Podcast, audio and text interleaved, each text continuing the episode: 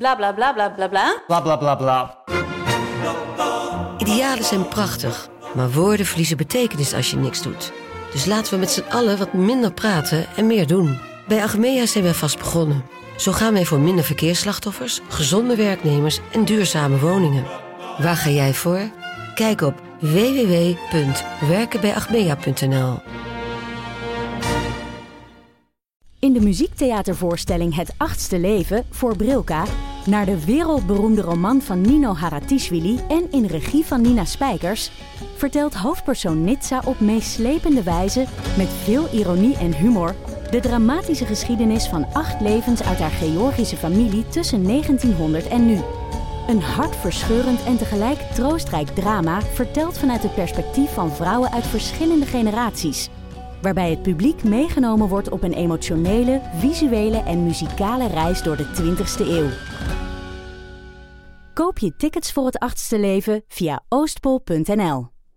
Ja, hallo, zijn we weer. Welkom bij de very special kerstspecial van Damn Honey.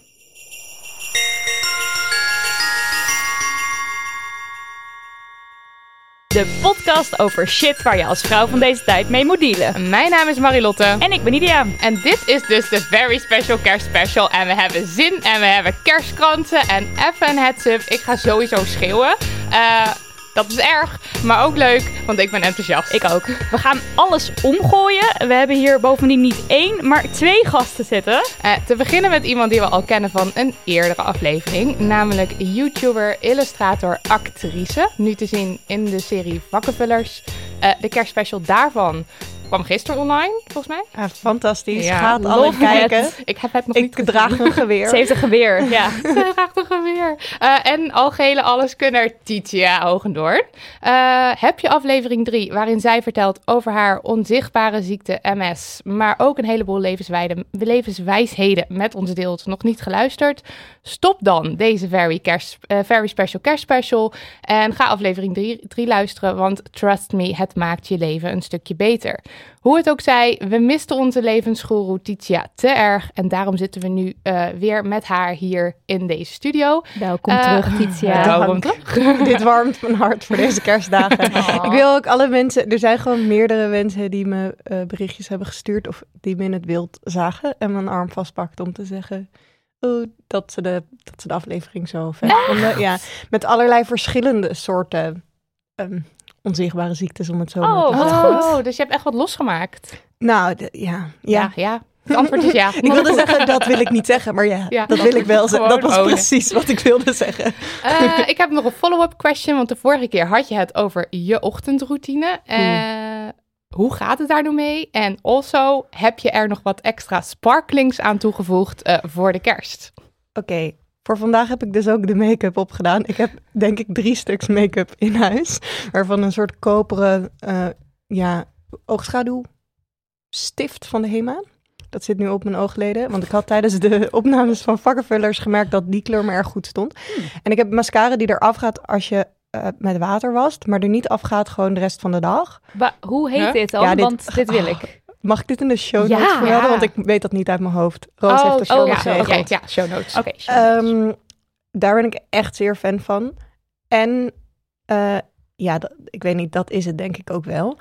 Uh, maar volgend jaar, mijn goede voornemen volgend jaar is dat ik uh, tutor make-up tutorials ga volgen.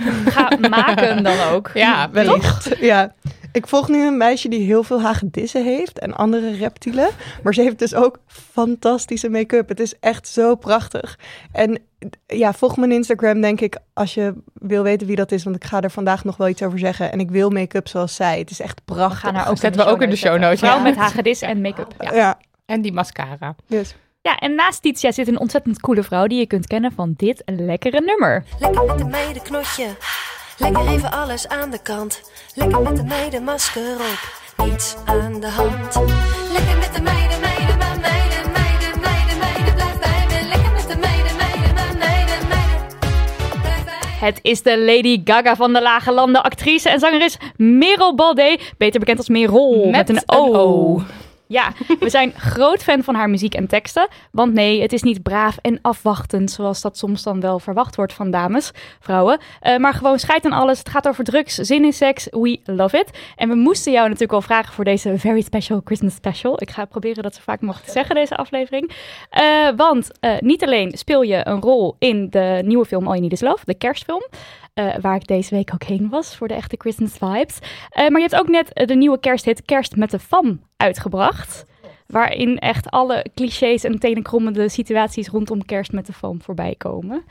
Eh, welkom. Dankjewel. Ik vind het een eer dat ik hier mag zijn. Wat goed. Ik ben namelijk sinds kort fan van jullie ook. Ja, we lazen het in een interview. En je gaat ook zo hard de laatste tijd. Ja, ja, behoorlijk ja. Ja, want we wilden even met jou kletsen van tevoren. En toen was er eh shownieuws, eh RTL Boulevard. eh, Crazy. Meelopen in Lifeline. Toetertje druk noemde je het. Dat is mijn lievelingswoord sinds... Eh, sinds eh, Oh, top. Ja, dat klinkt ook nog een beetje zo alsof je er niet mee loopt te pochen. Toch? Het is ook een beetje zo, oh, ik heb het per ongeluk heel druk. Zo ja, het. het, Maar dat is ook allemaal. En het is natuurlijk ook Nou, het is wel, want ik had ook een screenshot gemaakt van die agenda. Want in die, in die week dat jullie belden, toen stond inderdaad RTL Boulevard mijn agenda. Shownieuws, de wereld uit door, zo twee radio-interviews. Ja, dat was heerlijk. En nou zit je ook nog hier bij dit ontzettend goed beluisterde programma. Alles voor de Maar ben je, ben je dan daarvoor, want ik neem aan dat, je, dat het een lange aanloop heeft gehad. Of dat je veel langer met muziek bezig bent dan dat je nu elke dag... Ja, nee, nou ja, ik ben eigenlijk eh, op Valentijnsdag 2018 heb ik voor het eerst iets uitgebracht. Dus Hè? eerst- Zo kort pas geleden? Ja. Ze ging van 0 naar 100. Dat staat bij paradiso.nl. Dus ik ben wel langer al liedjes aan het maken en zo, maar nog niet echt online of nog niet echt uitbrengen met clips en zo. Dus het was eerst nog een beetje in de theaterscene. En daar paste het gewoon niet helemaal, want het was niet echt kleinkunst. Maar het was ook nog niet echt pop. En toen ben ik dus op de computer mijn muziek gaan maken. En toen ben ik het gaan uitbrengen. Dus het is eigenlijk binnen een jaar zo Dat is gekomen. echt Zo, razendsnel. Ja, Razendsnel en toetertje druk. heeft ze. Ehm, first things first. Onze vaste rubriek eh, is... Wat is het minst feministische wat je deed of dacht deze week? Hebben we een beetje getweakt. Ehm, Nidia, wat is het Mhm. minst feministische dat je deed of dacht rondom kerst? Ja, oké. Ik heb een observatie gedaan die ik hier met jullie wil delen. En die is licht gerelateerd aan eh, mijn eigen minst feministische ding. Wat mij opviel, ik vraag me af of jullie dit ook herkennen, is dat eh, bepaalde mannen in mijn omgeving, niet alle mannen, laat ik dat erbij zeggen, heel erg cherry picken. Dat is ook een nieuwe, nieuwe term die ik er dan gelijk nu in wil gooien, dat we hem vaak kunnen gebruiken. Het idee daarachter is, een man ehm, houdt zich heel even kort bezig eh, met een, een kerstgerelateerd taakje. Bijvoorbeeld de kerstcadeaus uitzoeken. Maar eigenlijk alleen maar op het moment dat het nog leuk is. En zodra het dan saai wordt, dan is het ook gelijk klaar. Dus bijvoorbeeld op mijn werk, ik moest eh 40 sjaals uitzoeken voor al mijn collega's. En dan heb je af en toe een mannelijke collega die heel even zo kort... oh ja, dat is leuk, dat is leuk. En dan gaat hij weer weg. Maar op het moment dat ons alles besteld moet worden... ingepakt moet worden... eh, ik naar de winkel moet lopen om te kijken of de bestelling er is... er achteraan moet mailen... niemand daar. En hetzelfde geldt ook voor eh, de kerstkaarten. Mijn arme, arme vriend en producer Daniel van de Poppen zit ook aan tafel. Eh, we hebben een soort traditie dat we samen een kerstkaart maken. Heel leuk. Dus Daniel was heel erg fanatiek aan het meedenken over wat er dan eh, voor foto op moest deze keer, dit, deze keer. En we gingen naar het tuincentrum Osdorp. En toen hadden we een leuke foto gemaakt. En toen kwamen we thuis. En toen zei ik, nou, dan is het dus nu tijd om de kaart te maken. En de adressen te verzamelen. En alle irritante dingen te doen. En toen was hij er ook gelijk klaar mee. Hij heeft uiteindelijk wel nog een beetje geholpen. Hij kijkt me nu aan van, ga je ook zeggen dat ik ook nog iets goeds Maar Daniel heeft geen Ja. microfoon, dus dit is on... Nee, dat is oneerlijk. Heel, je kan even bij Titia bijschuiven als je er iets over te zeggen hebt. Ik was eten koken. Ja, dat is wel waar. oké. Nee, dat klopt. Oh. Nee, dat klopt. Maar het is gewoon iets wat me opviel. En ook bijvoorbeeld zo'n vader die dan één keer in het jaar een, een, eh, een hert of zo in de oven schuift met kerst. En dan helemaal van, oh my god, en ik heb de kerstdiner gaan. Terwijl die vrouw waarschijnlijk... over praat. Ja, terwijl die vrouw dan waarschijnlijk dus de versiering, de kerstboom, de uitnodigingen, het checken of iedereen ook echt komt, eh, de tafel versieren, zeg maar alles doet. Alleen dat leuke hert in de oven schuiven, wat hij dan helemaal de shit vindt, dat is dan hoe. Sorry, het is een heel lang verhaal. maar oké, het minst feministische wat ik dan dus deed, was dus inderdaad het saai, al die saaie dingen dan wel ook maar gewoon doen. Dus, dus dat om over je heen laten komen. Ja, in plaats van dat ik, dat, dat, dat ik mensen daarop aansprak en zei van nou, eh, dat mag je ook wel even helpen met ja, Ja, de ja. rest. Oké, Een soort monoloog. cherrypicking, niet doen. Ja, maar herkennen jullie het als iets wat is? Ja, of heb ik- ik het, zie ik dit alleen maar, is het, is dit niet ik iets wat herken het als iets wat ik om me heen zie, maar in dit verhaal herken ik ook mezelf. Want ik Pik Jij ook gewoon hier ook graag een handje cherries. van. Ik zou, Ja. ik zou gewoon graag, zeg maar, in die zin een jongen willen zijn, ook in mijn carrière of zo. Dat ik dan alleen gewoon even af en toe iets leuks kon doen. Ja, even zo, hi. En dan daarna alle, alle kut dingen. of En dan is alles fantastisch wat je deed. Dat is ook, Ja. Maar dat is wel waar ik naartoe aan het werken ben nu. Dus dat ik wil, ik probeer mensen om me heen te zoeken die, waarbij ik niet alles eh, Ja, wij zouden dit allemaal natuurlijk moeten doen, want het is een hele slimme strategie van leven. precies. Ik, Mega. maar dan ga ik mijn onfeministische Ja. ding vertellen die ik heb Deel bedacht het. Ja. terwijl Ja, jij aan doe het praten was. Eh, dit is meer een algemeen ding. Tijdens de kerst, elk jaar, merk ik echt wel vanaf jongs af aan dat het van mij heel erg verwacht werd. En ook wel dat ik dat ja, geïnterna- geïnternaliseerd heb. Hoe zeg je dat? Dat Ja. ik dat Ja. zelf heb opgelegd misschien ook wel. Niemand zei het hardop. Maar dat ik gewoon wel echt meehielp met het afruimen, de vaatwasmachine inruimen. Ja. Ja. Zorgen dat alles goed gaat. Samen met alle andere vrouwen. Ja, dus Ja. niet met de mannen. Ja. Ja, want wij hebben dus wij vieren vaak kerst met de families. ehm, dus van mijn moeders kant de ene dag en van mijn vaders kant de andere dag. Met alle ooms en tantes. En dat is echt super leuk. Alleen ik merk wel dat die rolverdeling daarin heel ja, klassiek is. Ja. Ja. En dat het dus ook op kinderen al over. Dat het niet uiteindelijk gebeurt, maar dat ik dat al heel erg doe. Het gaat gewoon automatisch. Je denkt er ook niet echt over na. dat was ook mijn vraag aan jou daarin. Is het ook niet, want ik weet dat nu, ik zie dat mezelf ook wel doen, maar ik vind het ook best wel prettig. Want- Ja, want dat is een tweede. Vind je het leuk om te doen? Dan vooral doen natuurlijk. Ja, alleen, ja, ik denk gewoon, ik vind het gewoon fijn om iets te doen te hebben tijdens dit soort events. Ja, nee, maar daar ben ik het niet- helemaal mee eens. En dan vind ik het ook chill om even af te ruimen en zo. Want dat is gewoon heel even weg uit de, de Even een verplichte gezelligheid. jezelf. Ja, maar met bijvoorbeeld dan die kerstcadeaus bestellen en zo. Ja. Op een gegeven moment is het gewoon niet zo'n heel leuk taakje meer. En dan valt het me dus op dat, dat het dan toch allemaal Ja. bij vrouwen terechtkomt. ja, maar dus dan is de andere optie het gewoon niet doen. Ja, of mensen erop aanspreken. Ja, maar, ja, maar dan moet je, ach, dat, dat is echt het laatste wat ik zou willen doen. Ja. Ik doe het liever niet, dan dat ik dan zeg maar mensen zou moeten zeggen... eh, Ja, dat je de mensen erop aan moet aanspreken. Maar ik vraag me dan af, want ik ben ook wel opgevoed met ehm, dat als iemand kookt, dat dan de ander moet afruimen. Afwassen, ja. Ja. Dat, dat je dat een beetje eerlijk verdeelt. Dus als ik bij mensen te gast ben, dan, ja, dan ben ik wel iemand die uit mezelf mee gaat helpen. Maar zo ben ik ook opgevoed. Maar ik heb niet het gevoel dat, tenminste, als ik dit zo aanhoor, denk ik, worden jongens daar dan niet mee opgevoed? Veel minder, want ik heb Ja. twee broers, dus ik Ja? kan dat wel makkelijk dan zeg maar vergelijken. Het is niet zo dat zij zijn ook gewoon netjes en ze zullen wel helpen, want zo zijn ze ook opgevoed. Alleen ik merk gewoon als we in dit soort situaties zijn dat het voor mij veel natuurlijker voelt om te zorgen Om het te dat doen. het, Ja, ja, om het ja. te doen, Ja. om te zorgen dat het allemaal gebeurd is. ja. En zij zullen ook heus wel eh, helpen. Het is echt niet dat ze niks doen. Ik merk gewoon alleen dat het bij mij veel meer, eh, ja, veel het zit gewoon in je om het te doen. Het, ik heb en trouwens nog een voorbeeld. familiefeesten. Ja. Kom maar door. Namelijk, eh, als je naar de schoonfamilie gaat, dat je dan een, bij kerst, dat je dan een cadeautje meeneemt. En ehm, mijn vriend nu, Daniel, die is daar wel echt heel goed in hoor. Maar bij, vooral bij ex-vriendjes, dat lag dan echt volledig bij mij. Dat ik er dan aan moest denken om iets mee te nemen. En dan koop je iets en dan staat er zo'n sul van de vent een beetje achter te lachen van... "Huh, ja, dat, alsjeblieft, dat is namens ons. Terwijl nooit een keer de man zelf de, eh, het initiatief neemt van... oh, we moeten even iets ne- meenemen, want we worden de hele dag verzorgd daar. Ik vind het gewoon, gewoon zo grappig, omdat ik mezelf... Ik herken mezelf zo in de vent hier. Ik denk daar ook niet aan. Ja, Ik nou ja, nu dus voor nu even snel nog een cadeautje voor, de, voor de kerst. eh, Ja, dat, schoonfamilie eh, halen. Daar ben ik nu aan herinnerd. Merel, Ja, sorry. Ja, ik heb zit jij ook iets? Ik ben nu heel bang dat ik allemaal geluid... allemaal- Je mag geluid mag maken. geluid. We hebben gewoon eerst geluid Dus ja, dat is gewoon kraken. Maar oké, heb je iets onfeministisch met kerst gerelateerd? Nou ja, ik moest wel meteen denken aan eh, het opnemen van mijn kerstclip. Die, dat deed ik eh, ja, twee weken terug eh, in tuin, tuincentrum Osdorp dan. Shout-out naar Tuincentrum Tuincentrum Osdorp. Osdorp. Het is een beleving. En toen had ik een, een pakje besteld bij, bij een webshop. En dat, die zat alleen nog maat XS. En ik dacht, nou, dat, laten we het gewoon proberen. Dus, en dat pakje, dat, dat zat op zich wel. Alleen had ik echt een enorme cameltoe daarin. En ik, kijk... ah, ik heb dus die hele clip, want ik, ik dacht, nee, dat wil ik eigenlijk niet op beeld. Heb ik gewoon zo gehurkt, gedanst. Weet je, dat ik een beetje hurkend loop en benen heel erg wijd houden. Ja, ja, als je nu gaat kijken, je ziet ook in elk shot dat ik mijn benen heel erg wijd heb. Ik vind het wel echt een hele creatieve Ik ga hier oplossing.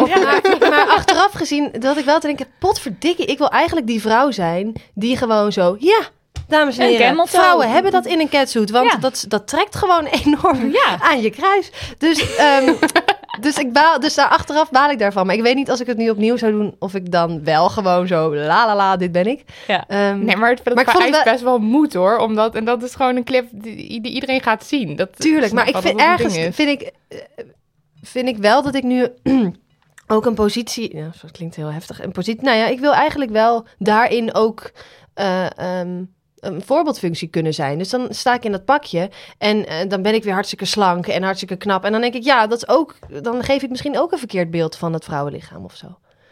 Ja, Hoewel ik ook wel heel veel reacties heb gelezen met ze heeft geen kont en geen tieten. Dus in dat opzicht ben ik dan misschien meer genoeg te iets. verduren. Ja. Daarom. Je dus- bent een Je activist. doet het eigenlijk nooit goed. Activist in eh, catsuit. Love. Eh, ja, Ja, ben jij ik dan aan de beurt? Hallo. Ja, Ja, zeg nou, het eens. Ik eh, wil even follow-up eh, over dat eh, glitterpak waar ik het in de vorige aflevering over had. Eh, want ik heb dus een glitterpak besteld voor kerst. Want ik ben een beetje getrapt in alle reclame en dingen die ik kreeg. Van koop, koop nog eventjes een laatste kleren. En ik wilde graag een glitterpak. Dus dat pak kwam binnen. Ik ben er hartstikke blij mee. Ik ging naar Nidia om hem te showen. Mm, Nidia mm, was in mm. eerste instantie erg enthousiast. Ja. En toen merkte ze op eh, dat daar toch waarschijnlijk heel veel vrouwen en kinderen eh, voor waren uitgebuit eh, Mhm. in sweatshops en dat Sorry. soort dingen. En ja, het, is, het ding is gewoon, als er iets niet feministisch is, is het andere vrouwen schade. En dat betekent gewoon niet alleen maar de vrouwen in jouw omgeving.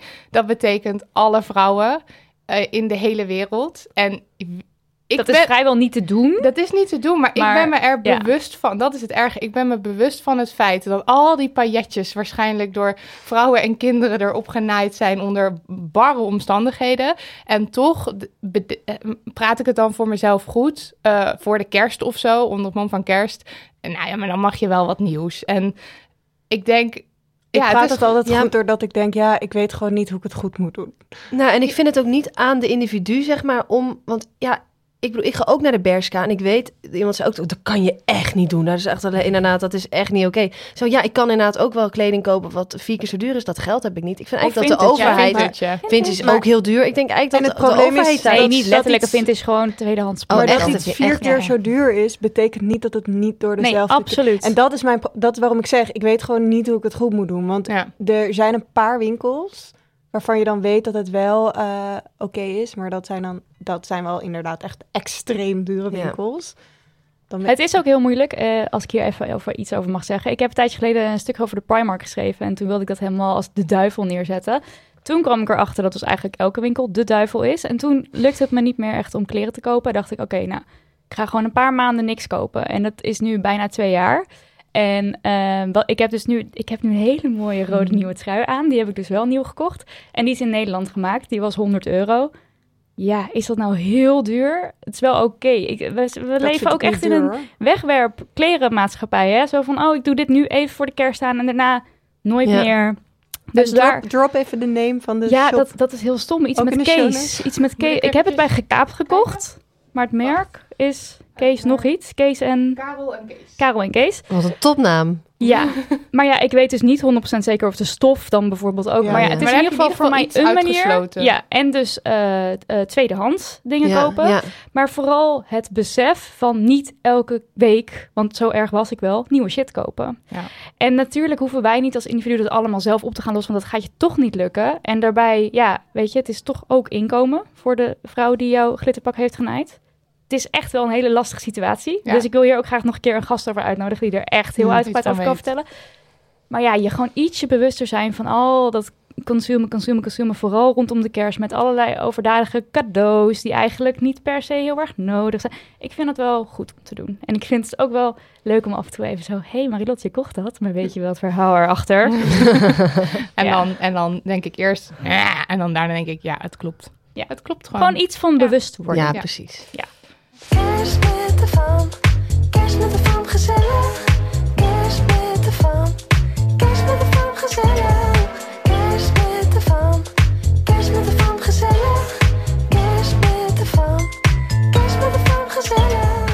Het is mijn nieuwe lievelingsliedje. Mag ik dat even zeggen tussendoor? Ah, ik heb de ja. hele tijd in mijn hoofd. Ik draai het ook de hele tijd overal. Ik heb het Love gewoon de hele tijd in mijn hoofd. Jij zingt het ook de tijd- hele Ik zing het de hele tijd. Ja. Nou, nee. Maar is jullie ook opgevallen dat het net te hoog is? Dus dat iedereen die meezingt ook, die zit altijd Oh, dat- net zo... Ja, kan niet. Ja, echt meezingen is niet echt een Ik zit soms kerst met de val. Oh, top, ja.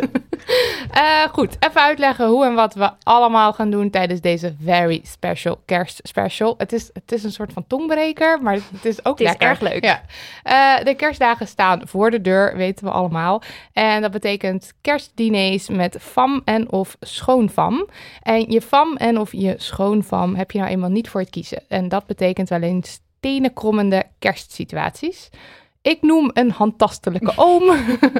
en ik noem de eeuwige vraag: wanneer krijg je nou eens een vriendje? Je bent zo'n leuke meid. Ja, en we vroegen dus aan onze luisteraars van wat zijn nou problemen waar jullie tegenaan lopen met kerst? We hebben heel veel binnengekregen. Er staat een schaal hier midden op tafel met al die eh, problemen. En het idee is dus allemaal om's de beurt een eh, situatie pakken en dan maar wijs advies gaan geven aan al die arme luisteraars. Ja, zodat ze met een in ieder geval lachend de feestdagen ingaan. Ja, en voorbereid. voorbereid en lachend. Dit is ook wel echt mijn droom, want ik probeer dus altijd zo min mogelijk advies aan mensen te geven. En nu mag je los. Nu, mag, nu zijn er Ja, mensen. Dan mag jij zelfs. beginnen, vind ik. Ja, vind ik ook. Oké, ik heb go. even sfeervol detail. Een gouden lintje heb ik erin gelegd. Nou. Puur ter decoratie. Gewoon om een beetje in de Zo kerst. creatief met wat, Vibe. wat Ik er wil is. ook dat de luisteraars weten dat hier dus allemaal kerststol en kerstkrantjes eh, op tafel staan. En een Dus kerstboom. chocola- Ja, het is En Tony. En Tony. Altijd. Altijd. ja. een hele lange. Uh-oh. Oh. Ja, zet je kerst, als je voorleest kerststem maar op. Even kijken. Ik ben niet heel goed in voorlezen. Probleem. Randstad versus platteland. Hmm. Vorig jaar hadden we een discussie over Zwarte Piet. Classic. maar ik kan me voorstellen dat dit ook op andere zaken van toepassing kan zijn. En toen werd het door mijn neef, min of meer met instemming van iedereen behalve mijn ouders, gereduceerd tot een discussie tussen de Randstad en de rest van het land. Zeer herkenbaar. Alsof daarmee de discussie klaar was. En ik vind.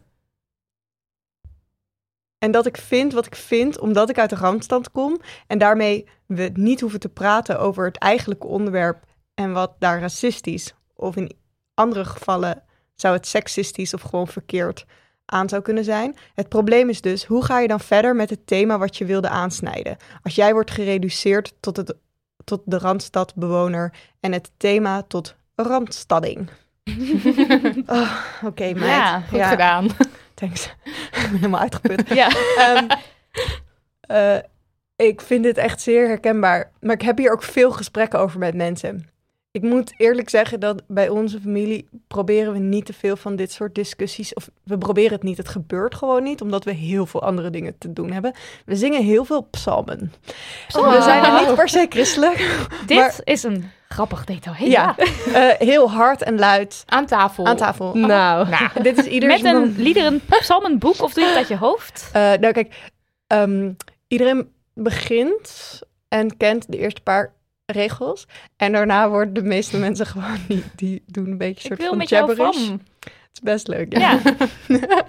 maar ik denk dus dat andere dingen te doen hebben, zorgt dus spelletjes of films kijken of activiteiten, zorgt ervoor dat je deze discussie niet hoeft te voeren. Maar dat, dat is niet je vraag, want jij wil wel juist mensen bewust maken. En ik kan het misschien het beste zeggen met vegetariër zijn. Want ik, ik heb daar niet zoveel last van, want ik ben een meisje, over feminisme gesproken. Maar mijn broers zijn ook allebei, eh, mijn broertje is vegetariër, mijn broer, nou ze zijn in ieder geval, eten ze, zijn ze ermee bezig. En daar worden ze gewoon heel veel op, eh, ik wil even zeggen voor de luisteraars, Nidia en Marilotte, die geven een veelbetekenende blik naar Daniel. moment. Ja, hij heeft er ook last van. Ja. ja. En dus mijn broers, die worden er enorm op aangesproken. Wat mensen dan doen, is dan zeggen ze... Nou, eh, dan eten wij wel twee keer zoveel vlees. ja, het wordt zo in Ja. je gezicht geduwd. En dan zijn mijn broers, dan denken mijn broers echt zo... Oké, doe maar. Weet- Alsof dat... Succes. Ja, wat dat... Dus dat vind ik... hmm.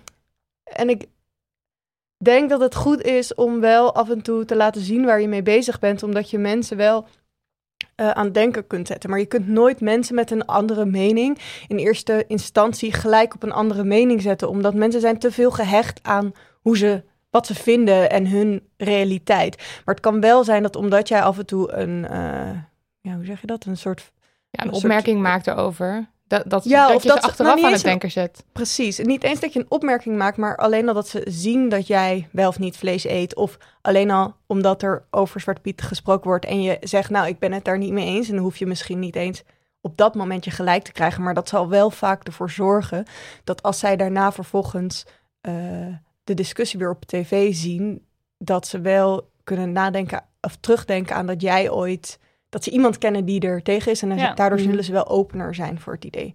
Dat zou, dat zou zijn wat eh, ik zou doen. Ik kan niet altijd helemaal goed uit mijn woorden komen in Het is discussies duidelijk. op het Het is heel moment. duidelijk. Nee, maar ik bedoel, tijdens, ja, ook tijdens een de- ja, ja, discussie. sorry, ja. Dus ik heb ook tegen mezelf, zeg maar, ik hoef niet van mezelf ehm, iemand gelijk te winnen of extreem discussies in te gaan.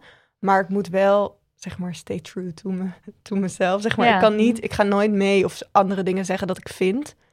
Dus ik zou wel zeggen wat ik vind, maar ik zou niet de discussie extreem lang aanhouden. Ja, je moet ook niet over je grenzen heen laten gaan. Op het moment dat je het gevoel hebt dat er echt over je grenzen heen gaat, dan moet je ze aangeven. Maar niet door er fel tegenin te gaan, denk ik. Dat is niet de oplossing. Sowieso, eh, wat, ik zat laatst ook in een situatie waarin mijn, mijn, mijn mening, zeg maar, niet de heersende mening was van de zaal. En dan krijg je ook zo'n dooddoener van, ja, maar we gaan het daar nu niet over hebben, want je moet het gezellig houden. Hmm. Het, ja, het- wat ik toen heb gedaan is heel veel vragen stellen, zodat je in ieder geval Ja. eh, open vragen stellen, zodat jij er wat van leert. Dan leer, jij, dan kan je, dan leer je met je inleven. En eh, zodat zij aan het denken worden gezet. Ja, dat is een hele goeie. Want als, als je vragen stelt, dan komen ze vaak Moeten zelf ze zelf Ja, ook denken. Ja, want we, we hadden het de vorige keer ook over eh, mijn truc in heel veel dingen als er seksistische of racistische dingen, grapjes worden gemaakt, die achteraf zeg maar zo grapjes zijn. Dan herhaal ik, dan zeg ik altijd, "Eh, wat zei je? Ik versta je niet. En dan moeten ze zeg maar de grap nog een keer zeggen. En dan, En dan is het heel duidelijk pijnlijk. dat Ja. het kut is. Ja. Ja, want zeg maar seksistische grapjes zijn zeg maar zo heel klein vaak. En dan doen mensen zo, en ik lach dan niet. En dan zeg ik altijd van, ehm, Sorry. Sorry, wat zei je? Nee, nee, ik kon het echt niet verstaan. En dan moet, als je dus zeg maar een grapje nog een keer moet vertellen, dat is echt heel gênant. En vooral als het dus een seksistisch grapje is, dan is het extra gênant. Want seksistische en racistische grapjes zijn vaak een beetje zo tussen neus en lippen door. ja, Ja. absoluut. Ja. Ja, Goeie. Dit is briljant. Briljant materiaal. Merel, ben je klaar voor een volgende graai in de bak? Ik ga voor deze. Soms zit er eentje ingevouwen in de ander. Ik weet niet of dat hier ook is, want dan had ik het dom geprint. Nee, oké. Oh. Ja, nee. ja. Ah. Probleem. Een compliment geven en tegelijkertijd iemand anders beledigen. Mijn tante maakt vaak opmerkingen over hoe mooi slank ik ben en kan het niet laten om ook te benoemen dat haar eigen dochter toch echt af moet vallen. Dit zegt ze dan in een gesprek tegen mij, maar haar dochter staat dan in de buurt, dus zij hoort de kritiek ook, maar zit onvoldoende in het gesprek om zich erin te mengen. Ik weet niet hoe ik dan moet reageren, al ben ik dit jaar van plan het niet zomaar over me heen te laten komen. Mijn tante is trouwens ook erg obsessief met haar eigen gewicht bezig, dus daar komt het waarschijnlijk vandaan. Ja. Oh, erg. Wat ingewikkeld, ja. Wow. Ja, dus het is, Het is eh, gewoon wat- tegen, tegen de een zeggen, oh wat ben je lekker slank. En de een is dan de dat luisteraar. en terwijl maar- de ander erbij staat, die afkraken. Maar ik vind het, ik, ik heb dat ook met, al met kerstdiners ook. Want ik zie mijn familie bijvoorbeeld niet heel veel. Dus die zie ik dan nou, toevallig dit jaar weer eens met kerst. En het, dat is wel iets bij ons ook wat, wat vaak wordt benoemd. Zo, Oh, wat ben je slank? Of Ja. dat is Ja, natuurlijk, dat is natuurlijk mij heel, ook, Ja, mij ook. Dat is natuurlijk echt een compliment inderdaad. Oh, wat lastig. Ja, wat moet je dan doen? Maar is het een compliment? Ik Nou, dat wordt gezien als... ja, het dat- wordt gezien als een compliment. Maar, Maar, daar moeten we met z'n allen mee ophouden. Ja. Ik Ja. vind het feit dat ze nu iets wil gaan doen wat waarschijnlijk een beetje opschudding veroorzaakt, of verwarring, vind ik echt heel tof. Yes, Vind ik ook Dus leuk. misschien- Ja, Ja. misschien moet, moet ze dat lekker doen, ja. Maar wat dan? Alleen wat dan? Hoe dan? Ja, toch... mm, Ja, ik, heb la- ik kreeg laatst inderdaad van iemand... Iemand kwam naar me toe om te zeggen... Wat zie je er slank uit? En toen heb ik gezegd... Ik vind dat een raar compliment. Maar dat was wel... Ik vond zelf heel goed van mezelf dat ik het heb benoemd. mhm. Maar diegene vond dat niet leuk. Nee. En ik heb hem ook niet meer gesproken de rest van de avond. Ik, Ja. dat, ik, bij Ja, hem was dat is de consequentie. Ja. Ja. Dat is de consequentie. Dat is wel de- ja. maar ik vind alsnog moet het meer gaan over dat je kunt het wel een leuke avond maken als je het niet zeg maar allemaal dramatisch opvat, maar het meer als een spelletje op een leuke manier ziet of zo. Een soort van antropologisch experiment. Ja. En ik denk inderdaad dat we voor moeten gaan op de, of door moeten borduren op, de, op het vorige advies, dat het inderdaad in een soort vraagsituatie moet Ja. zijn. Dat je dus zegt van, oh, je noemt me slank, maar is dit een compliment? Of van, waarom Dat je het Waarom inderdaad benoem vraagt. je dat? Waarom benoem je dat? Want je dochter staat hiernaast. Best een beetje raar, toch? En ehm, Zo van, dat, dat vind ik wel raar dat je dat zegt over je dochter. Lijkt me niet heel vriendelijk. ja, het of inderdaad dat je... Oh, is slank een... eh, is het zo per se zoveel belangrijker voor jou dat ik slank ben? Of zo, dat je dat soort vragen Ja, stelt. terugkaatsen, vragen. En ja, in mijn, mijn eh, secret eh, wapen is eigenlijk altijd toch ook een beetje luchtigheid of een beetje humor erin te brengen. Ik zou alleen niet weten op deze manier, of op, in dit geval, hoe je dat... Ik zou dit namelijk, als het bij mij zou gebeuren, zou ik het weglachen. Zou ik zo... nou, nou... Awkward, ja. Ja, Dat- dit, dit is waar echt ik ook een- zoiets waar je, af, waar je vanaf hier Ja, je wil je- over geeft. Je moet daarom- eerst de vraag stellen en het dan weglachen. Ja, Droppen, precies. Maar vervolgens doen, zodat ze niet meer boos op je kunnen. Zodat ja, precies. zij ook een beetje Zodat in je de toch war dus goede is. sfeer bewaakt, maar wel even gewoon gezegd Het dat... gepunt hebben, ja. ja, Ja, precies. dus, dus benoemen. Een Dat er vriendin van mij zei trouwens... eh, zij- ze zei, haar woorden waren... Je moet gewoon je eigen lichtje laten schijnen. En toen dacht ik, wat bedoel je daarmee? En toen zei ze... ehm, eh, dan, je krijgt het compliment of iemand wordt beledigd... maar dat jij dan wel zegt... eh, waarom zeg je dat nou? En dan daarna iets noemt wat jij dan positief vindt. Dus dat je dan zegt... Oh, maar ik heb wel gehoord dat ze een acht had voor de scriptie. Of zo. Ja, of, dat je of dat je zegt van, hè, wat? Ik vind echt dat ze echt een super mooi lichaam heeft. Oh, Ja, want waarom- waarom valt het nu zo stil? Ja, dat waarom- heel- ja, Doen we de wel. hele tijd alsof, Ja, eh, als, alsof slank het... We, we weten niet hoe deze, eh, hoe deze vrouw eruit ziet, waarover zijn opmerking gemaakt Maar wordt. het, Maar is sowieso mooi. het maakt niet uit hoe ze er... Ja. Nee, want het is überhaupt te bizar dat het de hele tijd over slank moet gaan. Dus Ja. misschien moet je gewoon tegen je tante zeggen van... Ik denk dat je een, een bril op moet doen en een sigaar in je mond en de hele avond heel filosofisch op alles en dat je gewoon moet zeggen, hmm, wat is slank? Ja, wat, wat is slank? Is dit een Wat compliment? betekent slank? Wat, ja, wat betekent slank voor jou? De filosoof. Oké, Marilot, wil jij even graaien? Ja, even kijken hoor. Ik, moet Ik ga het aangeven. Even- ja, bedankt. Oh ja, en ook nog als je een, een eh, eh, hoe noem je dat, een, iemand die met jou... Bijvoorbeeld ik zou misschien denk ik van tevoren zeggen tegen mijn broertje of tegen mijn moeder, dit gebeurt altijd. Ja, dit is een goeie. Ja, en, dan, en dan weet ik nog niet precies hoe ik ze erbij kan betrekken, maar dan kunnen ze me misschien in een zekere Mensen zin helpen. Ja. Als een derde, dat, dat die persoon de hele tijd een beetje, zodra ze zien dat wij twee bij elkaar zouden staan, dat mijn broertje dan in de buurt komt staan. En zodra die dat dan hoort, dat hij er dan zo naast komt staan en dan zoiets moet zeggen van, ja, ik weet niet, dat hij iets Hou eens op, moet- joh. Ja, of gewoon zeg maar iets over slanke dingen moet zeggen en dat hij dat totaal belachelijk vindt. En dan ben jij ook niet de bad guy. Ja, en trouwens, even, ik heb ook nog wel iets. Dat je dus niet alleen per se die tante erop aanspreekt, maar ook nog eventjes dan met je nichtje, is dat dan denk ik, hè? In Ja. dit geval. Ja. Dat je haar ook nog even later misschien op, eh, op de dag, dat je kan zeggen van, jezus, wat kut. En eh, weet ik veel, dat je even het gesprek met haar ook aangaat.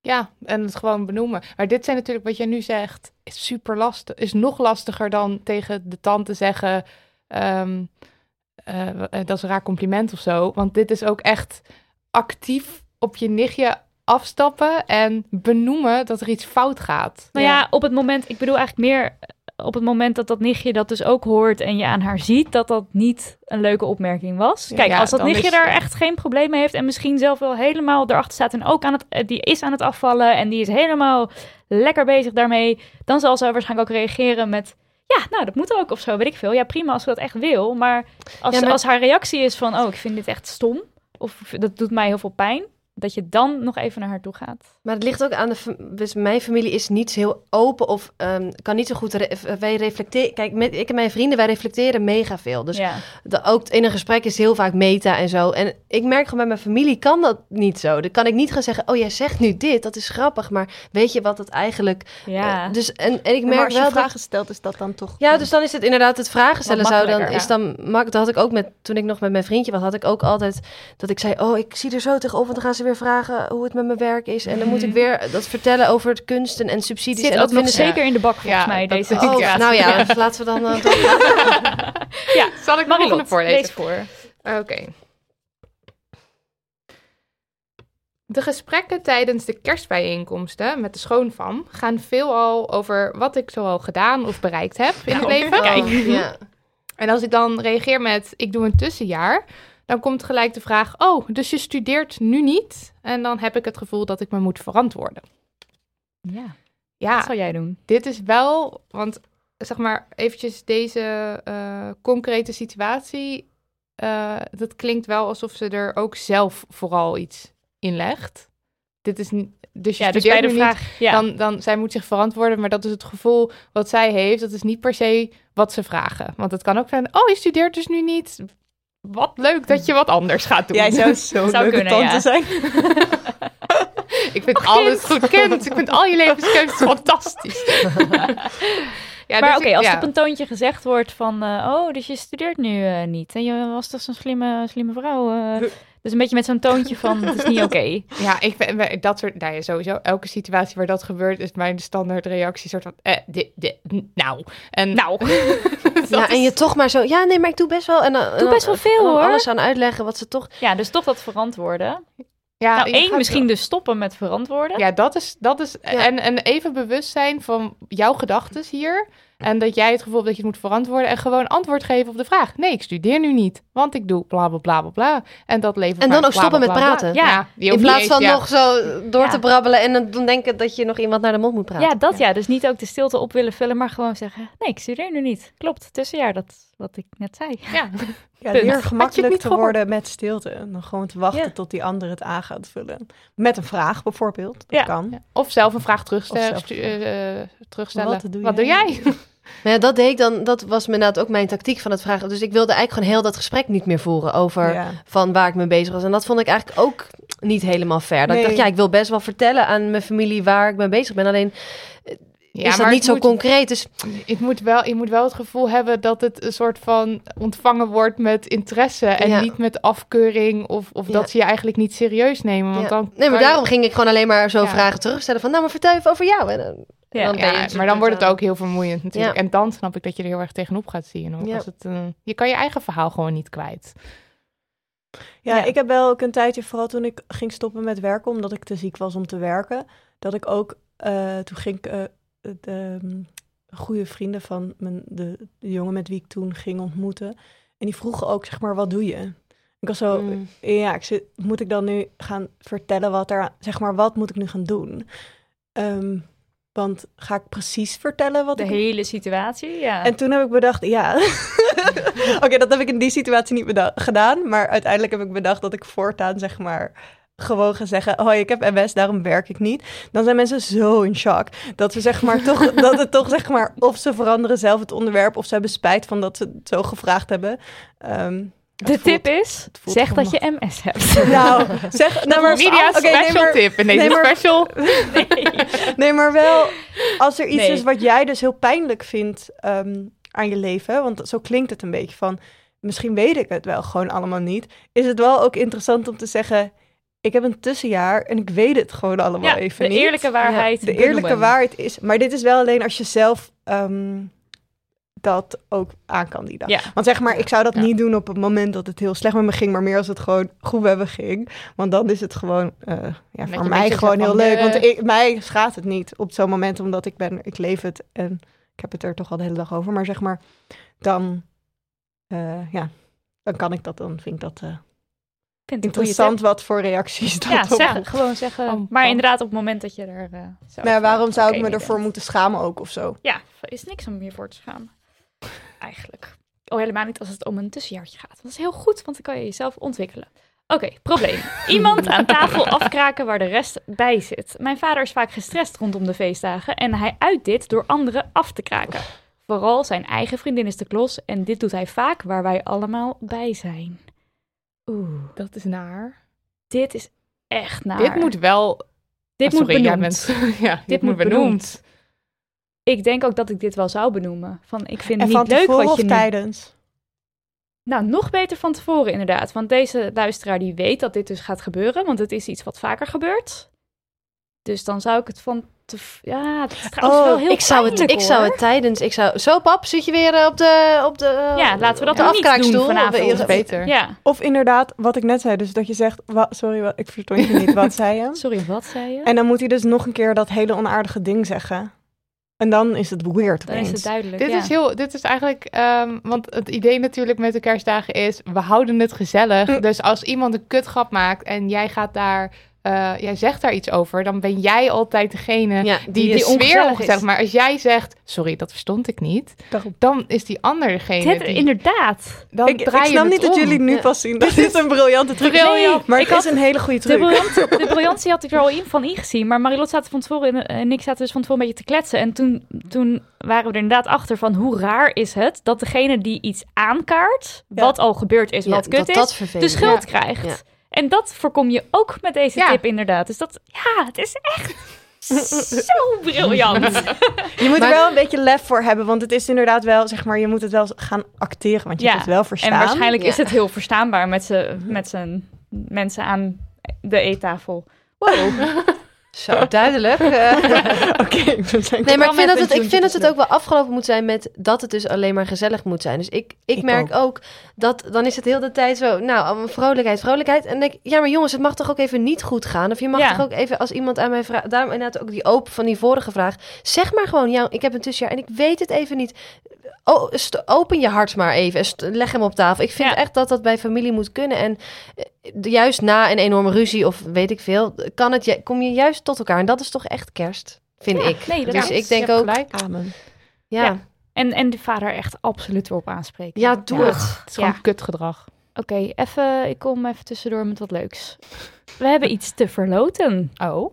Jij weet wat we te verloten hebben. Oh. Je kan zo goed acteren. Super Wat ga jij het goed doen aan de, aan de eettafel? ja, namelijk, eh Merel weet het zelf niet, maar we hebben twee kaartjes voor de show van Merel in Paradiso Noord te verloten. Oh, wat Hoe goed. leuk. Ja, super Oh, jij wist het ook niet. Nou, nee. nou, ik besef me nu. Hebben jullie die toen zelf gekocht? En, Klopt. Ja. en dat jullie nu naar, zelf naar de grote zaal gaan? Ja. Oh, kijk. Ja, slim. Ja, Merel ging optreden, dus de kaartjes kwamen online. Paradiso, nou echt in no time uitverkocht. Nog een keer Paradiso, wij zo, ja, kopen. Dus wij gekocht. En toen kwam ze daarna ook nog in de grote zaal. En toen wilde ik heel graag naar de grote zaal. Marilotte wil eigenlijk naar de kleine zaal. Ik ben gewoon meer van de intieme optredens, Ja. maar ik kan heus wel mee in de massa. Toen heb ik haar overgehaald met Noord is vet ver. Dat is wel waar. En Wat dat niet ook zo is. een goed excuus Valt best mee. Ja. ook als je met de trein komt. Het is echt eh, vlakbij Centraal Station.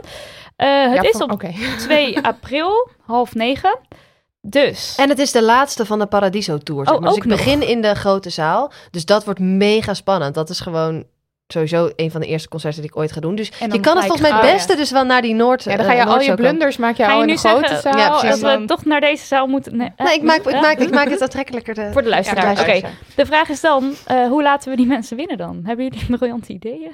Eh, ik dacht, maak een foto met de kerst met de fam. Kerst of nee. Oh, je ja. zal Oh, leuk. sowieso wel een kerstfoto misschien eh, hebben die je leuk vindt van de kerst. Wel of niet, maakt niet uit. Of die schoon van. niet leuk. Of, Of de, je of de zelf gekozen van. van... Jezelf gekozen je of je fam, of je vrienden. schoonfam, maakt niet uit. Een fam. En dan zet je die op Instagram en dan tag je boek daarin. En gebruik de hashtag kerst met de fam. Zodat wij in ieder geval een melding krijgen dat je meedoet. En Ja. dan... eh, En zullen we er ook twee tasjes bij doen? Oh mijn god, ja. Dat, want ik heb, ja, ik had die- eigenlijk dus drie leuk. tasjes voor je jullie bent bij net me. Oprah. ja. Ja, ik had eigenlijk voor jullie tasjes, maar dan gaan deze ook naar de, want ik heb er genoeg. Wat leuk. Dan Leuk. doen we die erbij? ja, En lekker met de tasje meidentasje Met een eh, ticket voor 2 april. Ja. Ja, Leuk. dus een foto online zetten, hashtag kerst met de fam en ons taggen. Je hoeft helemaal niet ons aan te prijzen. Het mag, Het mag absoluut, mag, dat ontmoedigen maar het we hoeft niet. Ja. Oké, eh, nog één laatste probleempje en dan gaan we even En dan iets gaan we anders even doen. door, ja. oké. Nou, Titia mag dan weer. weer, Ik zit al verlekkerd naar die schaal te kijken. Oh, dus... dus ik denk dat dit... Ik moet het eerst even lezen, want ik denk dat er een spelfout in staat. Oh, dat zou goed kunnen. Oh nee, het staat wel goed geschreven. Eh, er staat namelijk probleem. Pijnlijke kaken, maar ik las even pijnlijk kakken. Dat is ook een kerstprobleem met alle gourmetten. Geen grapje hoor. Persoonlijke kerstprobleem. Dankzij gescheiden schoonouders vier ik drie keer kerst. En aan het eind van de kerst heb ik last van mijn kaken, van al het krampachtige lachen. Ik heb het gevoel dat ik de hele tijd aan moet staan. Vooral bij de schoon, schoonfamilie voel ik nog meer druk om leuk te zijn. Ja, herkenbaar. Vind hier ook wel wat Merel net zei. ehm, ook van toepassing. Dingen hoeven niet leuk te zijn. Ja. Nee, maar ik snap je probleem. is iets maar je je kan best jezelf- binnenkomen en zeggen... Dit is al mijn, kerst, mijn derde kerstdiner. Ik ga eerst even binnenkomen rustig. Ik ga even zitten. Over een kwartier ben ik er. Gewoon ook je ruimte even nemen, toch? Ja, dat is het denk ik. Bijvoorbeeld. En- dat dat vooral belangrijk Ja, is. als ze een kat hebben of zo, die dan op een slaapkamer gaat zitten. Of met de kinderen Join. spelen. Met de Met de kinderen dat vind ik ook altijd een hele goede uitweg. Zo, Ja. oh, ik ga even met de, bij de kindertafel zitten. En Ja. gewoon een beetje zo YouTube-filmpjes kijken met ze. Ja. Oh, dat is ook, want je En moet de hond. spelletjes doen. Hond, hond. Hond ja. uitlaten. Oh ja, spelletjes doen is ook een hele goede tip. Want dan, hoef je, dan ben je even ook in een andere status. Dan heet het, ah ja, nee, je gaat heel goed op school en werk. En Ja. Ja. Ik heb inderdaad een morning routine.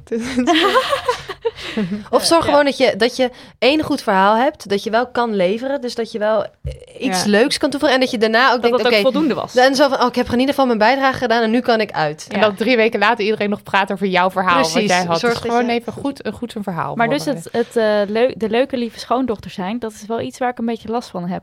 En sowieso dat ik ja, want het het idee is heb ook dat ik leuk leuk om- en lief moet zijn, maar altijd ook, in het is leven. leuk omdat, omdat dat je dan weggaat en dat je denkt... oh, ik heb echt lekker geëntertained vanavond. Ja. Dat je echt zo voelt dat je dat goed hebt gedaan. En daar mag je ook wel, als je dat gewoon heel leuk vindt om te doen... die mensen heb je ook nodig. En daar mag je ook gewoon blij mee zijn. En dan moet je gewoon je kaken accepteren zoals ze zijn. Alleen, eh, ik denk dus, mijn nieuwe doel van sinds een paar jaar is dat ik zo echt mogelijk overal probeer te zijn. Ehm, dus dat ik inderdaad niet, eh, ja, dus dan lief en vrolijk probeer te zijn als ik dat niet voel. Maar vinden ze dat dan Amsterdams? Of vinden ze dat... Ik weet niet, ik Oh, ken je ja. familie niet. Maar vinden ze dat dan... Dit is niet alleen bij familie, dit is gewoon bij alles, maar ook voor bij mijn ouders, bij alles. En eh, dit is gewoon mijn persoonlijke doel. En dan ben ik niet zo heel erg bezig met wat andere mensen daarvan Mhm. vinden. Ik denk wel dat als ik, ik denk wel echt dat als mijn broers en ik ergens binnenkomen, mijn broers wonen ook in Amsterdam, dat wij echt zo Dus de stadmensen zijn. Oh ja, daar heb je ze weer. Ja. Dat we zo binnenkomen. Ja. Toch, want het wordt vaak, tenminste dat merk ik, als ik me dan zoiets voorneem, dat het dan toch al meteen afgeschoten wordt. Of dat het dus, ik, Ja, maar als, het, als ik binnenkom is het dan, nou zo, je voelt je dus niet te goed eh, voor ons. Of eh, je bent zo helemaal uit Amsterdam, Ja. ben je hier naartoe. Ja, maar ze Oh. vinden... Nee, maar kijk, dat is precies het punt. Als ze dus dat vinden, vinden ze dat toch al. Dus Ja, of jij nou Ja. wel of niet, Dat maakt dan al niet meer dan uit. maakt nee. het dan niet meer uit. En, en eh, ja, als jij het dus inderdaad over je tussenjaar op een eerlijke manier wil hebben. Maar alleen als je er dat, dat ook voelt hoor, dan moet je dat gewoon lekker doen. En misschien hebben ze nog wel goede tips. En dan ben jij in ieder geval niet aan het eind van de avond moe, omdat je alleen maar bezig bent geweest met hoe je jezelf moest pre- presenteren. Dus gewoon een, ja, je bent gewoon, eh, Ja, en je ook niet je- verantwoordelijk voelen voor gezelligheid. nee. Want dat is ook- niet Gewoon daar buiten stappen. Daar andere mensen voor. Je kunnen ook niet te gezellig doen. doen. Zeg Ja, maar, jij je mag bent best wel gewoon af en toe lachen om dingen als je ze leuk vindt. Je hoeft niet als een mega chagrijn ergens in de hoek te gaan zitten. Maar Ja. je hoeft niet de hele tijd die super aanstaande, blije vrouw te zijn. Ja, en ik heb alles altijd nog leuk een is. hele goede tip. Ehm, een vriendin van mij, eh, zij vertelde mij dat ze heel vaak met haar vriend, als ze ergens naartoe gaan, van tevoren, dit vond ik echt fantastisch, bespreken wat hun verwachtingen waren van die avond en waar ze misschien eventueel tegen opkijken. Dus dat ze gewoon, eh, ze gaan dan ergens naartoe, bijvoorbeeld naar kerst, en dan gaan ze dus in de auto of in de trein of Gaan ze het over hebben. Dan gaan ze het Heel er even over hebben. erover, Van zeg ja. maar, oh, wat, wat... sta- Want vaak weet je helemaal niet... Misschien ben jij wel echt zo iemand die inderdaad denkt van... Oh, ik moet de hele avond aanstaan. En iemand anders is zo van... Oh, ik ben zo sociaal awkward. En iemand anders is van... eh, ik kijk eigenlijk heel erg op om, tegenop om die persoon te zien. En dan hebben ze het er even over. En dan kan je elkaar dus ook onbewust... Of niet onbewust, maar dan heb je dus wat meer door... waar die andere persoon mee struggelt. En dan is waarschijnlijk... Gebeurt het al veel minder. En daarbij heb je dus ook iemand die het ziet... En Ja. of je kan helpen. Of... En bij de schoonvan ben je dus met je partner. Want anders had je geen schoonvan. Dus Ja. je kan het dan sowieso even met je Kan partner sowieso een alliantie vormen. Ja, Maar je kunt het ook met je, als je geen, als je single bent, als kan je je, het ook, eigen... Ja. dan kan je het ook misschien met de persoon, als je bijvoorbeeld broers of zussen hebt of eh, ja, of op de app kan het Op de natuurlijk. app. Ja. Maar de- niet zo om het heel zwaar te maken, maar zij doen het dus altijd en daarom is het niet zwaar. Dus dat leek me een goede truc. Tijd voor...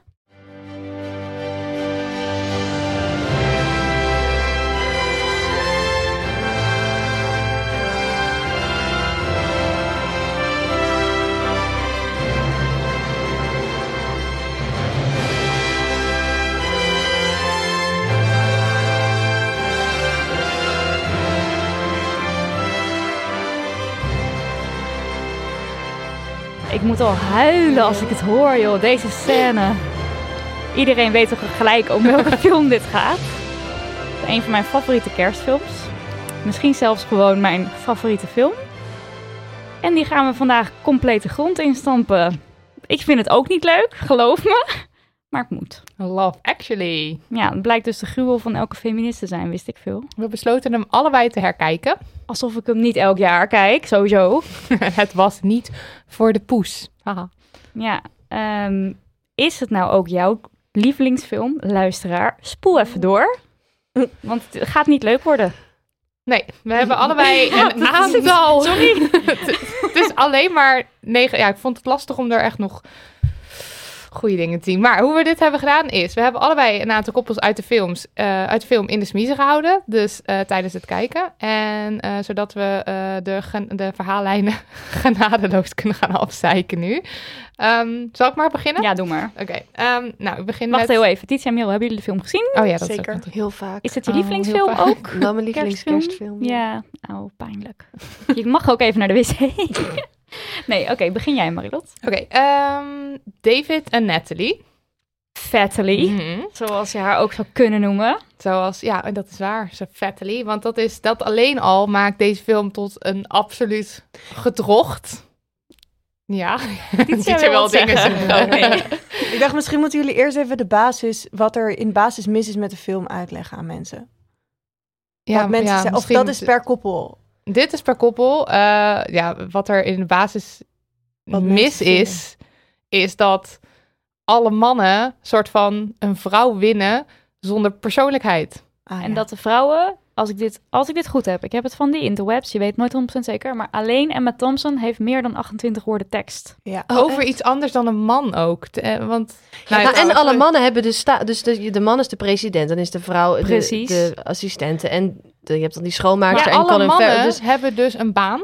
Alle Ja, mannen precies. hebben een baan. En alle vrouwen op, op, misschien Staan daaronder, secretar- sowieso. Ja, staan eronder. Ja. Of worden altijd gefilmd als ze in de keuken staan of zo. Het is, het is gewoon echt een zeer goede pornofilm voor mannen. Ja, Ja, maar ook wel porno. Omdat het voor de vrouwen op fantasie- een bepaalde de manier. Nou, fantasie- de fantasie van de man komt elke keer uit. Ja. Ja. Ik hoef niks te doen, maar ik heb wel... Ik, want die is ook zo een jongen die dan met drie chicks in Ja, het ja, maar daar Oh, ja. komen Ja. Oh, wij mogen meepraten, maar niet voordat jullie... Alle koppels meepraten. Ja. Oké, het eerste koppel. David en Natalie. Eh, David is de prime minister. eh, Natalie wordt ook wel, of kan je ook wel Fattily noemen, want Fattily is hartstikke dik. Het is echt fatshaming allround in deze film. Ehm, maar eerst heel eventjes wat zij zijn. Eh, je hebt eh, Hugh Grant, David, en dat is de gloednieuwe ehm, prime minister van Engeland. En dit is echt een man van het volk en hij is super populair.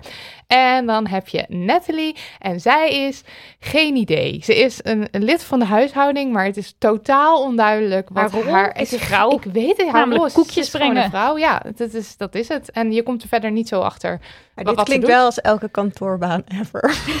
dat je niet Koekjes brengen. iets dat je, dat je denkt, wat doet die persoon? Ja, maar eh, ze, wordt, eh, ze wordt voorgesteld Ja. aan de prime minister en dan zegt ze nou, dit is, eh, wat is het, hoofdhuishouding, dit Mm. is eh, butler en dan dit is Natalie. Dat is zeg maar hoe ze wordt voorgesteld ook. Ja, dus alleen al die machtsverhouding is al een is, beetje... is helemaal fucked up natuurlijk, want hij is eh, prime minister en zij is eh, een soort van huishoudster of zo. Of, ja, ik weet niet. En ehm, wat natuurlijk eh, opvalt is, eh, David is onmiddellijk verliefd op haar. Als, hij kijkt zo om en zij, Ja. kijkt een, zij kijkt een beetje en zij, ja, ik weet niet, het is dan de chubby girl en hij is zonder reden is hij eigenlijk dan verliefd Instant verliefd. op haar. En ze zegt eigenlijk, ze zegt de hele film, zegt ze niet zoveel. Het boeit ook niet zoveel wat ze zegt. En ze vloekt heel veel. En ze eet blijkbaar dus ook heel veel, want ze is dus Louis Dik. Ze is Wat niet heel eens, dik. niet eens zo is. Deze Dus- vrouw zo dik, beeldvullend. ja, ik snap niet dat ze haar... Nou, ze vindt echt gênant. Haar body is echt mijn goals. Yes, goed zo. Maar het ding is ook, dus het is natuurlijk een beetje... Hij valt voor de cool girl perikelen, want ze, ze vloekt en ze eet. Dat is toch ook een beetje wat elke man wil, dat je er dan...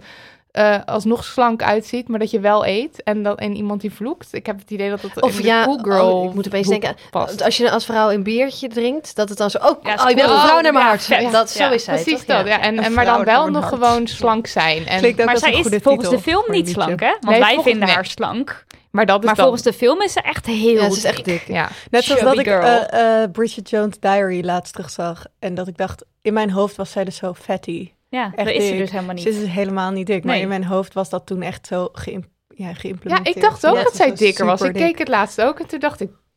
Praat mager. Ja, Dat is echt heel bizar.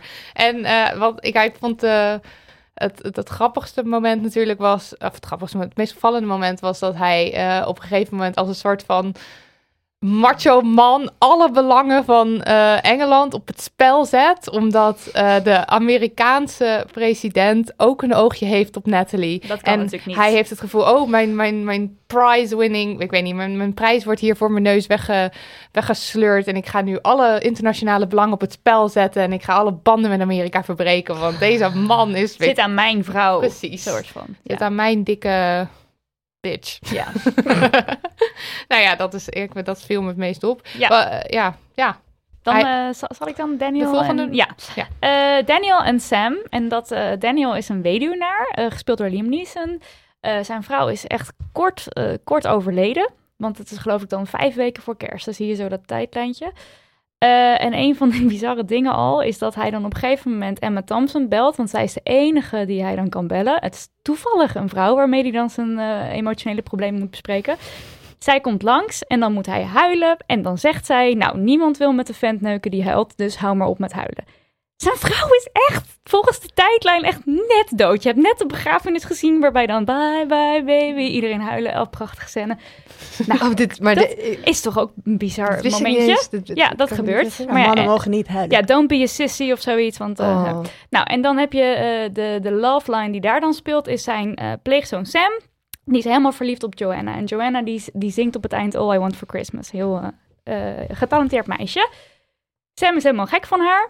En hij moet dus eh, gaan, een manier gaan vinden zodat Joanna hem kan zien staan. Nou, dan zou je aan kunnen raden als vader. Praat eens een keer met dat meisje. Weet je, dan kan ze je een beetje leren kennen. En dan kan ze misschien denken: hé, hey, leuke jongen die Sam. Nee, hij moet muzikant worden, want muzikanten kunnen alle vrouwen krijgen. Ja, dat is het advies. Ja, Ja. Nou, dat even heel kort over En, en dat, deze hele rare- meisje, dat hele meisje zie je de hele film ook niet. Het is ook Nee. gewoon een soort van, van iemand die op een, op een verhoging is gezet. Terwijl er dus nooit een woord gewisseld is. Precies, ja. dus het is heel leeg. Maar knap dat ze is. Ze is zo Ja, knap en zo absoluut. getalenteerd. Ja, dat is ook een heel leuk meisje. Eh, volgende, Harry en Karen, beter bekend als Emma Thompson en Snape. Eh, Alan Rickman. Eh, we hebben eh, Harry, die is, eh, nou ja, Snape dus. En we hebben Emma Thompson. En een kleine confession. Ik vond deze verhaallijn vroeger Ik- het aller, aller, ik ook. allersaaist. Ik Oh, Size ook, net zeggen, ik vond het het mooist. Ja, ik vond het ook altijd heel ik mooi. spoelde hem door en ik Oh. vond het geen kut aan. Maar ik, ik viel Oh. gewoon Het is ook- voor alle Het is de enige verhaallijn waarbij het sprookje er niet is. Ja, Ja. dat is zo. Namelijk ook de meest echte verhaallijn. Ja, en eh, want, want ik zou nog heel even vertellen. Eh, Emma en Snape hebben eh, twee kinderen en hun huwelijk is een klein beetje ingekakt.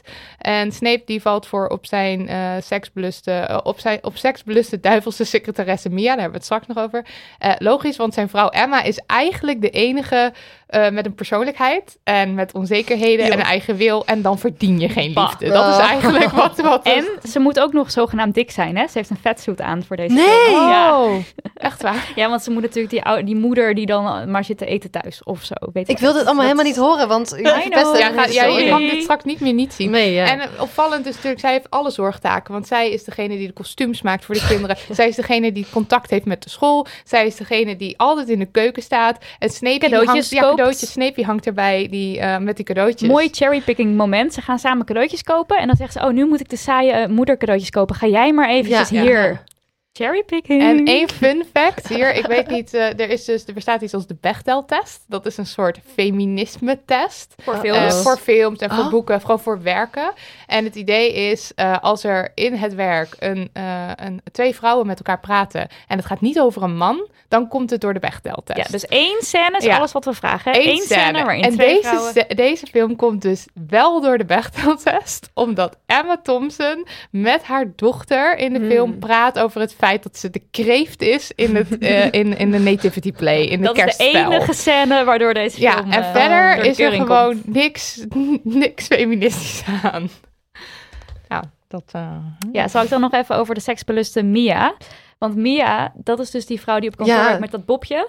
Die Nou, zie je alleen maar in haar, in haar, in haar ondergoed ook, toch? De hele ja, in de en ze gaat ook met haar benen wijd zitten en zo. Hoe zag jij, hoe zie jij haar in de, in de film? Ben je fan van haar? Of Nee, natuurlijk haar- niet, want ik was heel erg voor Snape en... Precies. eh, En je Emma. haat Zij haar wel. Je haat is haar. Ja. een Ja. vuile hoer. Ja. Dat is eigenlijk wat het verhaal je wil vertellen. zeker. En dat doen ze dus letterlijk door haar duivelshorentjes op te zetten tijdens de kerstborrel. Wat een rare kerstversiering is dat om dat op te doen naar je kerstborrel. Er zaten toch glitters op? En er zaten glitters op. Ja, Ja, maar dan dan heb je het ja, gewoon. ja, maar ze, het is dus, ze, is echt de, ze is echt de duivel in Maar deze en je film. ziet twee, ze twee scènes van haar, in haar, dat zij in haar slaapkamer Ja. zit, in haar ondergoed, en een soort van hoer inderdaad. Ja, precies. Maar dat ja. je inderdaad ook En denkt, met deze rood licht, met rood, Rood licht. licht. Maar ook dat Ja. je denkt, deze scènes hadden er niet in gehoeven. Dat dacht ik ook, dat ik dacht, waarom zit Terwijl dit erin? zij is Krijgt dus zij opeens ook een laag? Een van de weinige vrouwen in deze film die gewoon weet wat ze wil en, daarvoor voor gaat. uitkomt. Ja. Kijk, dat dat ten koste gaat van een andere relatie, dat is misschien niet netjes. Maar zij, zij is dus een vrouw die weet wat ze wil. Ze wil seks. Dat mag natuurlijk niet van de schrijvers van deze film. Of schrijver, weet ik even niet. Weet ik ook schrijver, niet. dacht ik. Dus is zij gelijk de duivel. Typisch. ja, en ze zit dan in haar slaapkamer haar duivelse plannetjes uit, Uit te het, voeren. in de, in, de, in de BH met rood licht. Volgende. Oh, sorry. ja, want mijn lieve, oh, gaan jullie, jullie gaan nog verder met de lijntjes, hè? Want Ja, mijn lievelingslijntje zeker. komt hopelijk ook. Die, ja, ik denk het wel. Wacht maar, je gaat helemaal kapot. Ja, Colin en zijn Amerikaanse orgie. die, vond ik, die vond ik dus heel saai. die vond Saai. ik ook niet zo Ik vond heel dat heel leuk. Of nee, oh nee, ik wil Colin, Colin, Colin Firth. Firth. Nee, Oh, nee, nee, saai. Colin, Colin eh, Je bedoelt dat is die- die ja. jongen die gaat naar... Nou ja, ik zal het even vertellen. Ja, Colin is een Engelse dude en hij is op zoek naar seks. En hij vindt alle vrouwen in zijn omgeving, alle Engelse vrouwen... waar hij echt te pas en te onpas, hele ongepaste opmerkingen Ja. tegen maakt. Ook Echt? zoiets. Het gaat, ik, ik zou echt kwaad worden als iemand zoiets tegen me zei. Eh, al die vrouwen die reageren natuurlijk met een soort van... eh, Oké, ga weg. En hij vindt, hij vindt de Engelse vrouwen in zijn omgeving stuck up. Ja. En hij gaat op zoek naar de cool girls in Amerika. En Dus- die zijn er. En die zijn, die zijn er. Eh, eh, want iedereen weet dus, Amerikaanse vrouwen zijn cool girls. Gewillig, lees gewillig. En aangekomen in de eerste het beste bar in Amerika... loopt hij vier bloedmooie meisjes tegen het lijf... die allemaal onmiddellijk voor hem in katzwijpen vallen... Want Eh, Engels accent. Al- ja, vinden alles grappig wat hij zegt. En eh, willen, eh, willen dan met hem graag het bed delen. Met z'n vieren, bloot. En, en ze- dan moet hij daar zo tussenin. en Dit is inderdaad een beetje de pornofilm eh, Dream Come True Ja. eh, scène. En het ligt natuurlijk wel heel erg dik bovenop daar. Het is een grap. Ja, het is heel wel heel duidelijk een grap. Maar ja, het is, het is gewoon... Vrouwen zijn objecten. En dan neemt hij ook nog... Want dan komt hij in de laatste scène komt hij terug op het, eh, op het vliegveld. En dan neemt, Neemt hij hij er een paar mee. Nee, neemt hij een paar mee als souvenir. En dan geeft hij er eentje aan zijn vriend. Ja, hier alsjeblieft, deze is voor jou. En die pakt hem dan ook Ik gelijk op zijn gewoon, bek. nou, maar het enige wat ik hiervoor, wat hiervoor pleit, is dat het er zo dik bovenop ligt. Dat het dan nog wel grappig Dat het dan kan. nog- ja. ja. Het is een soort van eventjes eh gekscherend over de, over de mannelijke fantasie of zo. Maar eh, want bij de rest moet je er echt doorheen prikken en hier ligt het te dik bovenop. Dus, Ja. nee. Nou, er is gelukkig ook één man in deze film eh, die shirtloos gaat, waar je als hetero vrouw nog van zou mogen en kunnen genieten. En dat is Carl.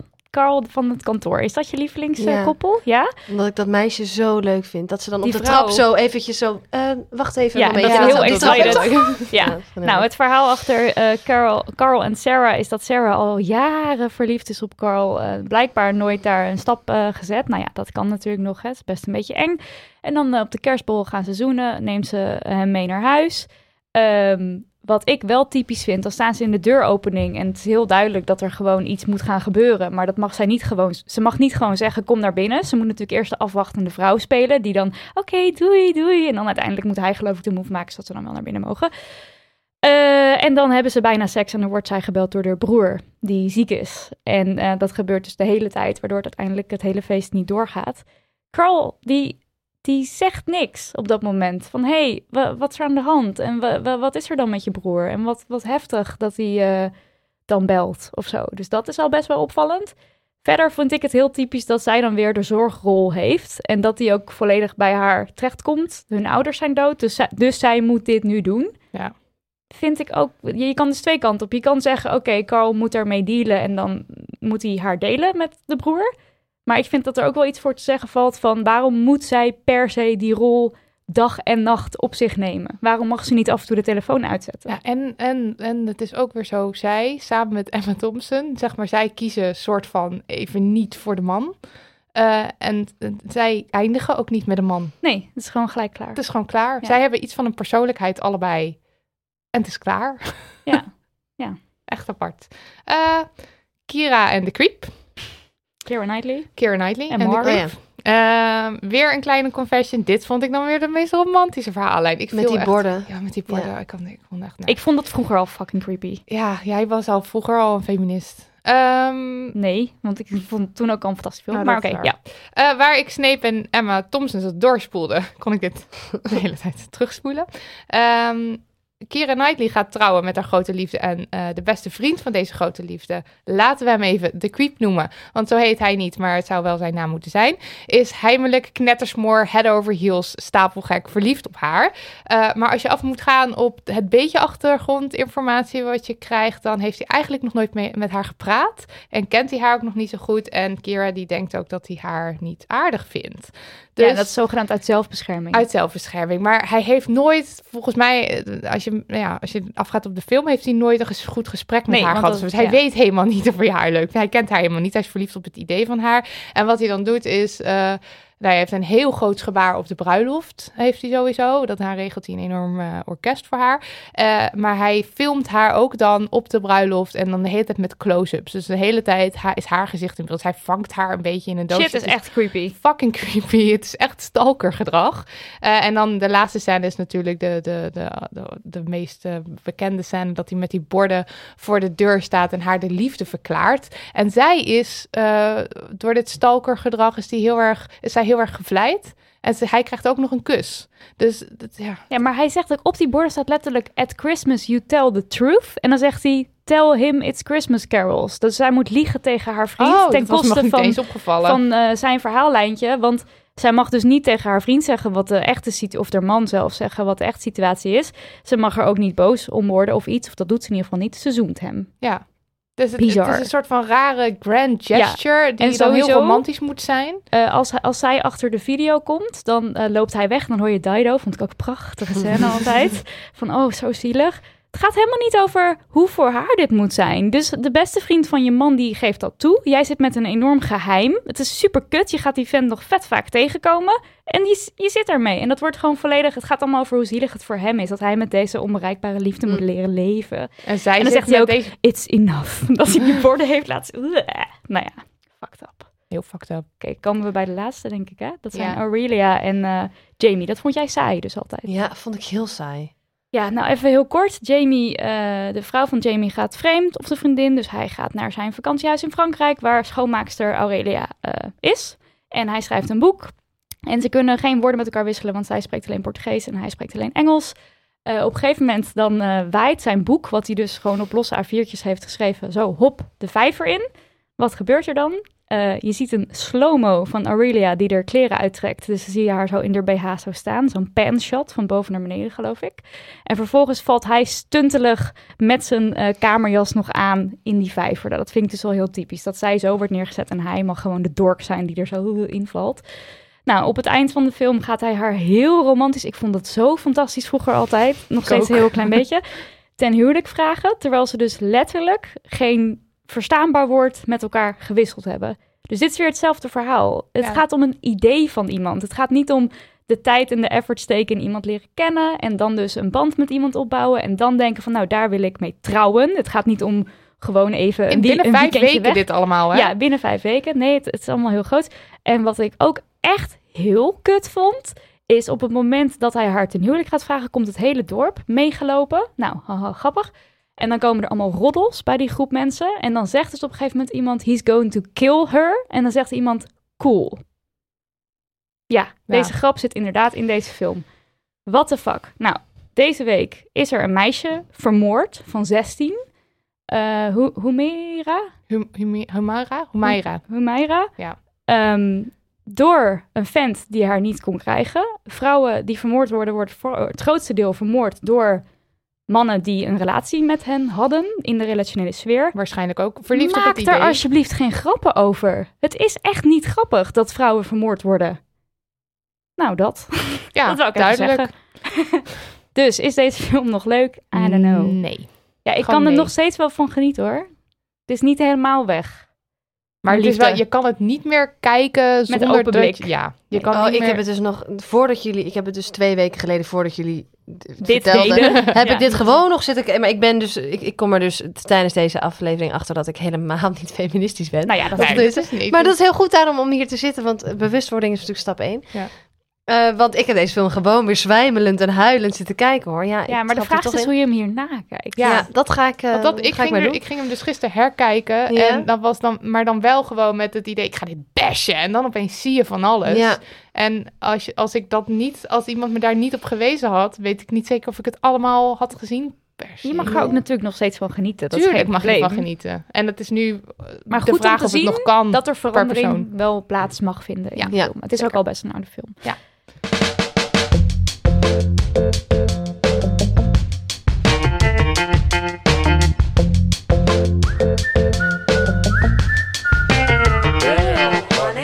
waren heel niet van plan om te Damn Honey Yes en Noen tijdens deze very special Christmas special van Damn Honey. Maar toen kwam er natuurlijk weer van alles voorbij, dus toen moesten we wel. En het begon allemaal met toen wij ons compleet gingen inlezen op jouw Merel, want dat doe je natuurlijk als goede podcast-host. Toen kwamen we op klankgat.online een recensie tegen, geschreven door ene Johan van Bommel, die een absolute Damn Honey No bevatte. Marilotte leest de betreffende zin maar even voor. Opvallend is dat de kern van de nummers vaak bestaat uit één of enkele zinnen die steeds herhaald worden, waar men nogal makkelijk voor valt als ze uit de mond van een mooie vrouw komen. What the fuck, Oh. Johan? Johan, van Bommel, fucking foei. van Bommel. Wat de fuck zeg je nou weer?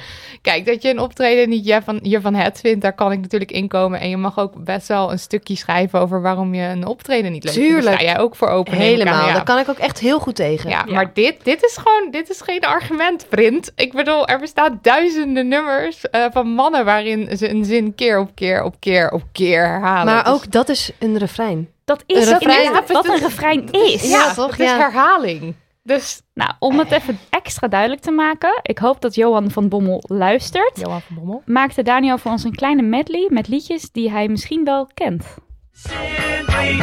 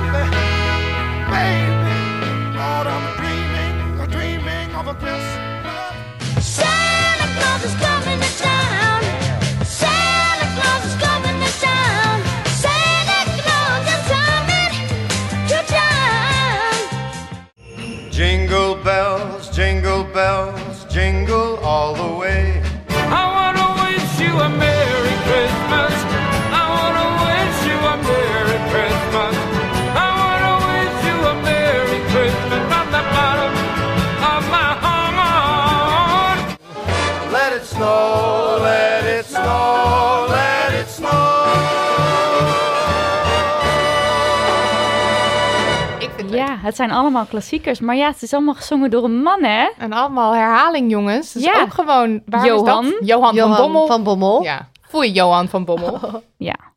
Tijd voor Damn Honey Yes. Yes. Really can't But baby, it's cold outside. Got to go But baby, it's cold outside. This evening has Been hoping that you drop in. very nice. I'll hold your hands, they're just like ice. Na eerst Love Actually afgebrand te hebben, ga je nu ook nog eens een van mijn lievelingskerstliedjes. Ja, het is geband door een Amerikaans radiostation. En eh, het zette me aan denken, de, de tekst is gewoon niet meer van deze tijd. Ja, maar dat liedje speelt zich ook af in een tijd dat vrouwen nog niet mochten zeggen: Ja, ik wil nu seks met je. En dus moet zij gekke excuses bedenken. Ja, oké, daar kan ik inkomen. Maar ten eerste heb je de videoclip gezien, want dat is echt, dat, daar word je fucking agressief van. Dat is, die man die trekt haar de hele tijd die bank op en die trekt de jas uit en, en ze moet blijven.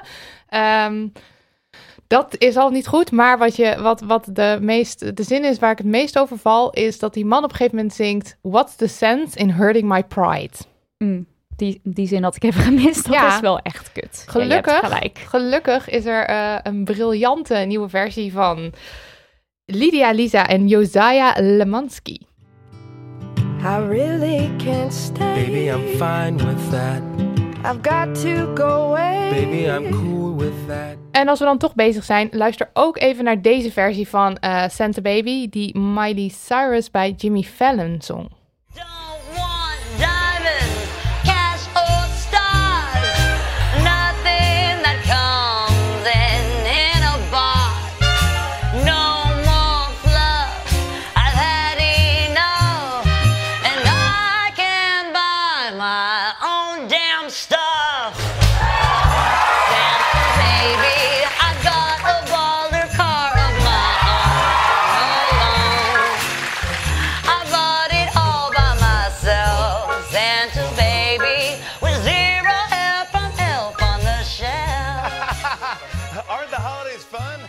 Fantastisch. Lovely. Ja, het is zo'n goede versie. Nou, en gelukkig. naast deze, veel- naast deze nummers denk ik dat de oude nummers ook wel gewoon kunnen bestaan. Het is Ja, nu gewoon- dit er dan ook is. Nu dit er ook is. Ja. precies. Dat er gewoon een alternatief, een, een Ja. moderne variant En hebben we zelf ook kan nog kiezen welke boodschap jouw kerstnummer, om dat ook nog een beetje eh, een- van deze tijd te Ja, maken. precies. Dat Dus is het komt allemaal goed deze Komt allemaal kerst.